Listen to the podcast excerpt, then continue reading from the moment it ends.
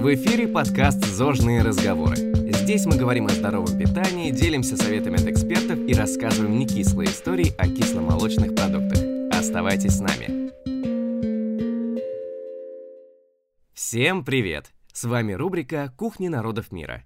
И мы очень хотим взглянуть на страны, их традиции и обычаи так, как вы еще не пробовали. Сегодня наша героиня – Масленица.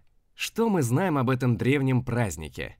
Его проводили на Руси со времен язычества. Так славяне провожали зиму и встречали весну. Буквально умасливали ее, уговаривали прийти. Традиции Масленицы менялись с ходом истории, но неизменным остался ее символ и главное угощение – блины. По форме и цвету они напоминают солнце, божество Ерила, которое прогоняло зиму, приносило тепло и растапливало сугробы.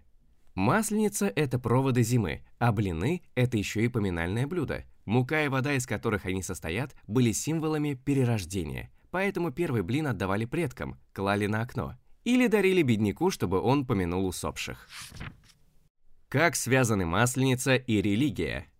Это языческий праздник, но с приходом христианства он никуда не делся, уж слишком народ его любил. Поэтому православная церковь адаптировала Масленицу под себя и назвала Сыропустной неделей или Сырной седмицей. По церковным правилам, эти семь дней для верующих – последний шанс наесться молочных продуктов перед Великим постом. Время, когда можно пить молоко и кефир, есть творог и сметану, а мясо уже нельзя.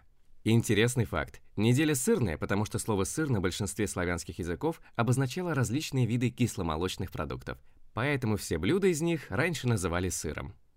Короче говоря, масленица стала мостиком между обычной жизнью и Великим постом – чтобы люди не сразу отказывались от привычной еды, а постепенно. А еще это последняя возможность нагуляться и навеселиться, ведь пост – это не только скудная пища, но и скромное поведение. Поэтому у нас и говорят, не все коту масленица, будет и Великий пост.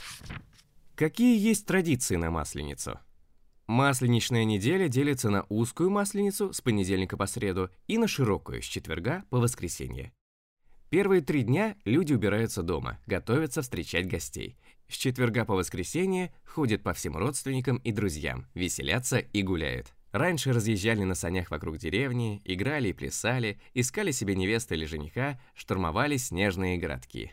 Воскресенье был и остается особенным днем. Это последний день поедания молочных продуктов перед постом. День, когда люди просят друг у друга прощения. Прощенное воскресенье.